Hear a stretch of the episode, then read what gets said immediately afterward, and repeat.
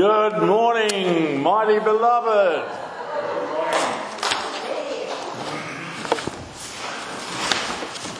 I certainly hadn't realised it was more than six months since I've been able to share the word from when struck down with a heart attack.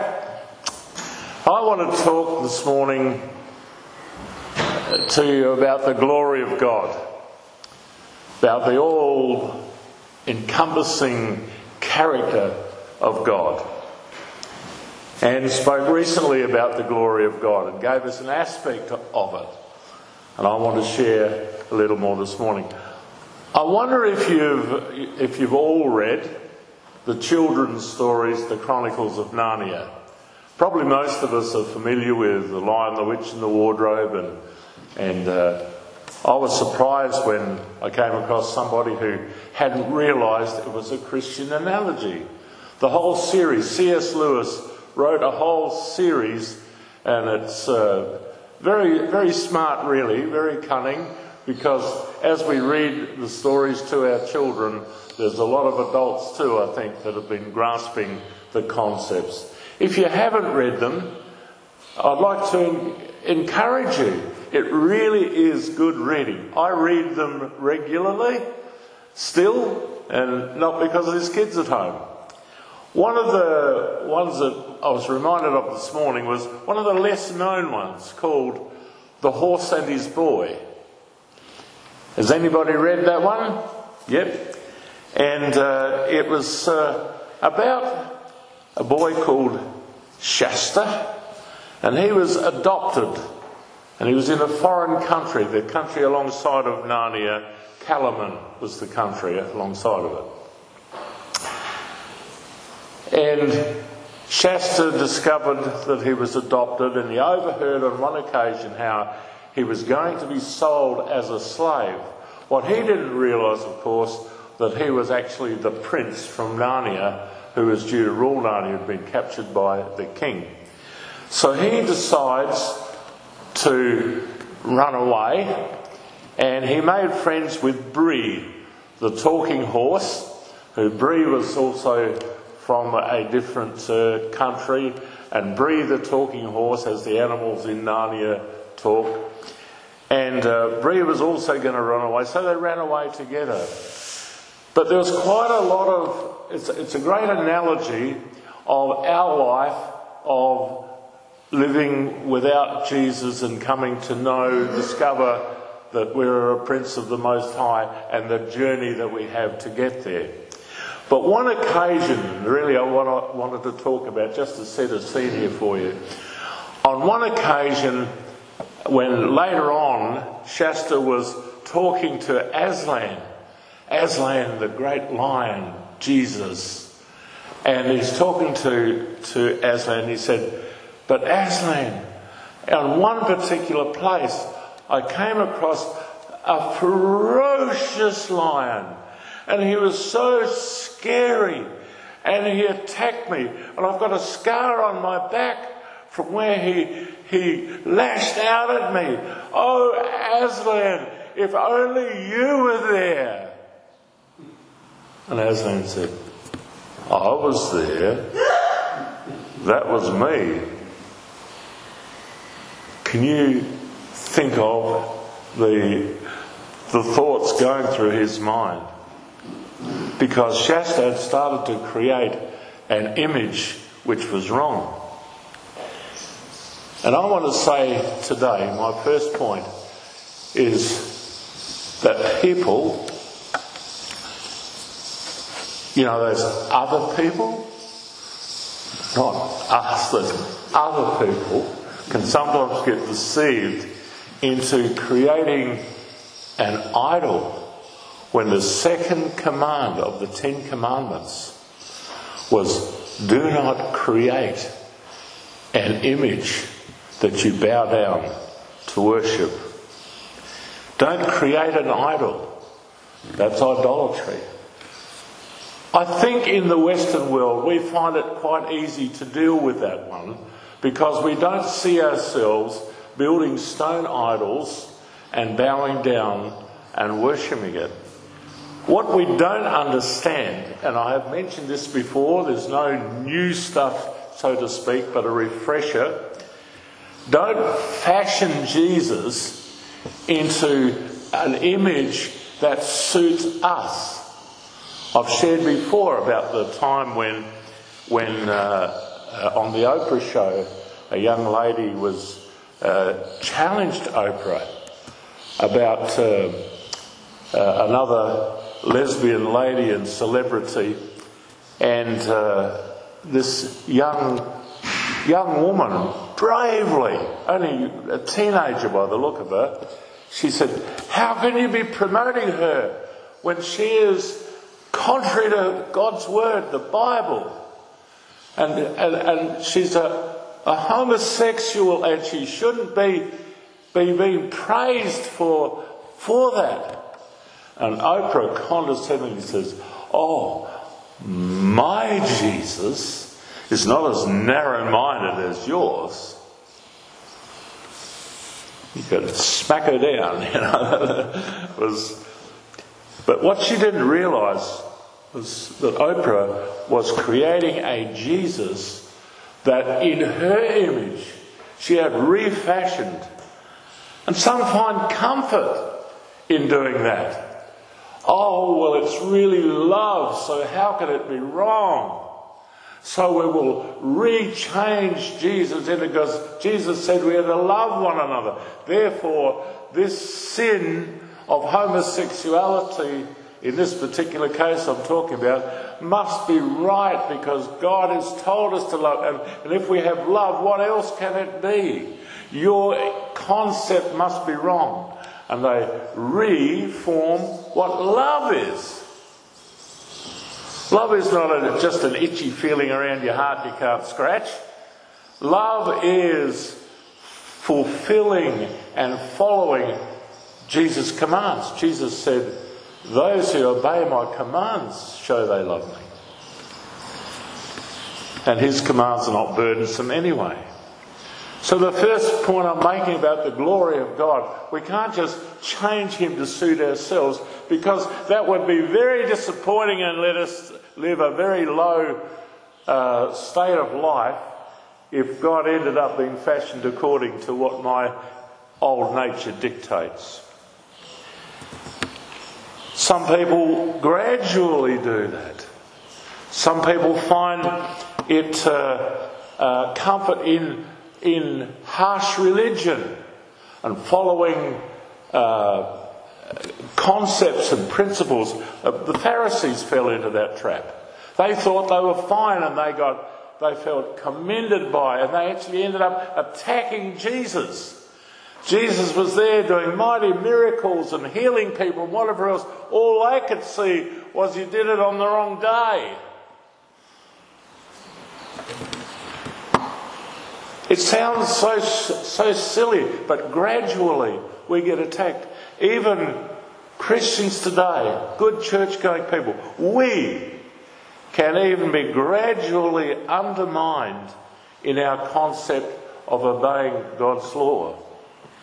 Sometimes people get confused, and I hear it quite a lot about what laws are done away with and what laws aren't, and that's Old Testament, this is New Testament. It's almost as though we can, we can just concentrate on everything nice that, that appeals to me and everything else. That's the nature of God. Because it's New Testament now, and we all we have is grace. Grace has not done away with the concepts and the nature of God. I'm one of those people who still thinks all of the principles of the law in the Old Testament have a, have a seed of principle and the nature of God. Even in our tithing, that is demonstrating that our money belongs to God. That's why when I actually pray for the offering, I prefer not to think of it as this little offering that I brought to you to give to you, God. We can give offerings to God. We give offerings to Cambodia and all things. But there's a certain portion, God, I'm bringing back what's yours. I just think of it in those terms. That, that really never was mine, that 10, that 10% of, or that portion that I'd agreed with God or God had determined. It never was mine. So I'm bringing back God and I'm really happy to lay it at your feet and celebrate with you over it. Even, even the, uh, the keeping the Sabbath. We don't just keep the Sabbath. On, we live in a Sabbath rest all the time. But there's still a principle, isn't there, about one day in seven, honouring God and being here. That's why you're here today, because we understand the nature of God. And there are many honouring your parents is a God given fundamental that God upholds. Don't murder. Don't steal. So God's commands are not burdensome if they're protecting you. Do not steal doesn't threaten me. It only threatens a robber who comes to steal from me. It's not a burdensome thing otherwise. So, all of these things and the glory of God can't be just dismissed and fashioned into our own idol. And Ezekiel, the prophecy of Ezekiel, and if I could have the first slide up, please, Faye. Thank you. Ezekiel. Now let's give Ezekiel a break here because the, the prophecy that he gives sounds a bit strange. I'm going to read a bit of it to you. I thought about putting it all up there, but it was just a little long, so. Uh, it talks about when it is exactly, and, and, Israel had been captured by the Babylonians. They were living in a. Uh, Babylon is actually a, a analogy of the world system that we live in today. And so it really is appropriate to us today to hear Ezekiel, because Ezekiel's speaking forth about the glory of God, and he sees something. And so to these people in Israel, uh, of Israel, captured in Babylon, living in a strange way, false gods, uh, you know, Dan Andrews everywhere, you know, all that sort of, everything going crazy. He says, it says, the word of the Lord came to Ezekiel. The priest, the son of Buzi, says, I looked and I saw a windstorm coming. When I used to first read the prophecy of Ezekiel, I thought, what's all this strange images and stuff? And you'll hear it as I speak in a moment. But he's trying to describe the glory of God being revealed to him. You know, okay, we can sort of paint a man with a glow on his head or whatever else. But when you actually see the glory of God, now describe that to me. It's just, it says he saw an immense cloud with flashing lightning surrounded by brilliant light. The centre of the fire looked like glowing metal, and in the fire was looked like four living creatures. In appearance, their form was human, but each of them had four faces and four wings. Their legs were straight, their feet were like those of a calf, and gleamed like burnished bronze. Under their wings, on their four sides, they had human hands. All four of them had faces and wings, and the wings of one touched the wings of another. Each went straight ahead. They did not turn as they moved. Their faces looked like this. Each of the four had the face of a human being, and on the right side had the face of a lion, and on the left the face of an ox, and also the face of an eagle on the other side. Such were their faces. Now, Ezekiel seeing this vision and seeing the glory of God, what did it mean that there would be uh, these images, being God, with the face of a lion, an ox, uh, the face of a man, and face of an eagle? What's it all about? Well, it shows the royalty, the, the, the lion, the king of the jungle. It shows the royalty of God, the strength of God, the strength of the ox. It shows the humanity of God or the, the ability to connect with, with uh, us as human beings and the holiness of God. The eagle seeing from heavenly perspectives the four faces of God. Now, we've talked, I've talked lots of times about um, why we have uh, different ways of expressing the same things that we see. Even in the Gospel, the, the, the New Testament, the, the Gospel of Jesus, possibly we go through stages where we think, how come Matthew, Mark, Luke, and John are just sort of saying the same thing, but there's different expressions of it all and they have different viewpoints? Because we have varied perspectives. And each author in the New, in the New Testament of the Gospel of Jesus recorded the events of Jesus' life and ministry from a different perspective and a different way of looking at it. You may not have ever thought of it, but, but scholars have come to see that, that God has continued the vision of Ezekiel and the concept of Ezekiel right down into all aspects of our life.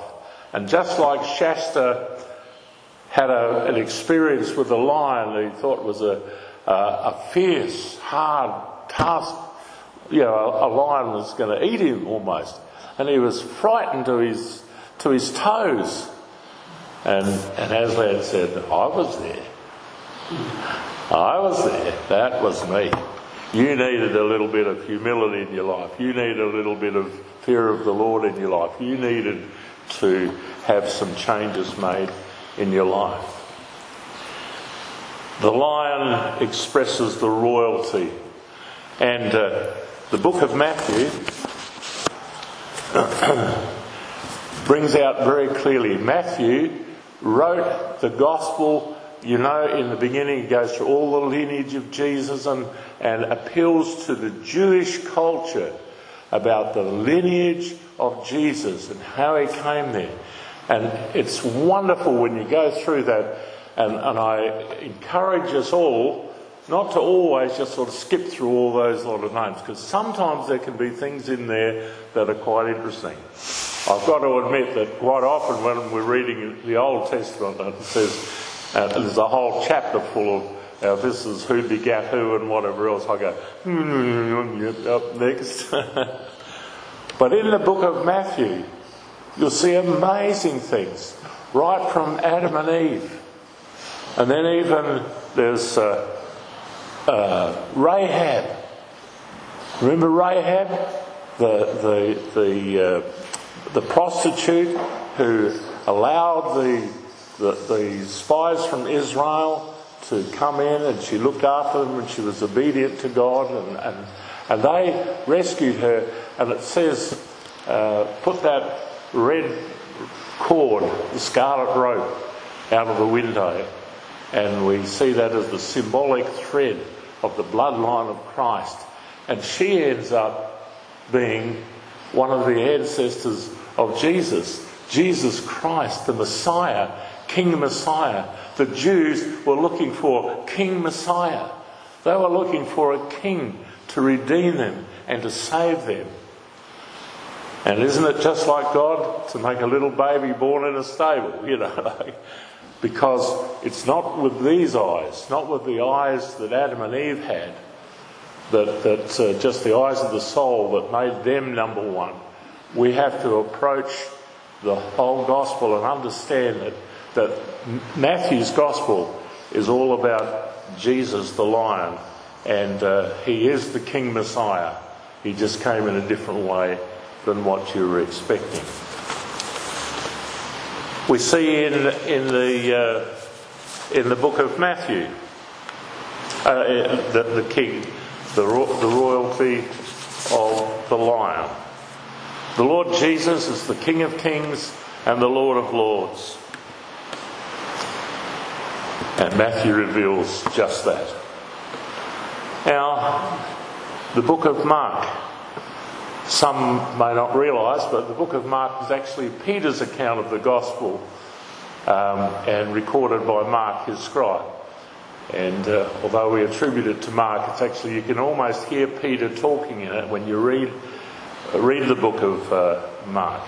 Because as the ox, as the strength, and God allowed that. The book of Mark is the most compact, it's the Reader's Digest version of the gospel. There's a miracle on every page because, because Peter was taking that message to the Roman people who were, who were um, impressed by power and conquest.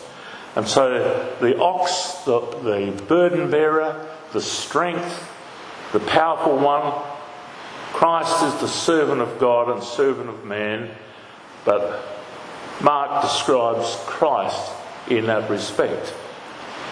Also, in the book of Luke, uh, Luke, the beloved physician, Luke was uh, wrote to the Greeks and appealed to the Greeks, and uh, and so the Greeks were into uh, human human understanding and the mind.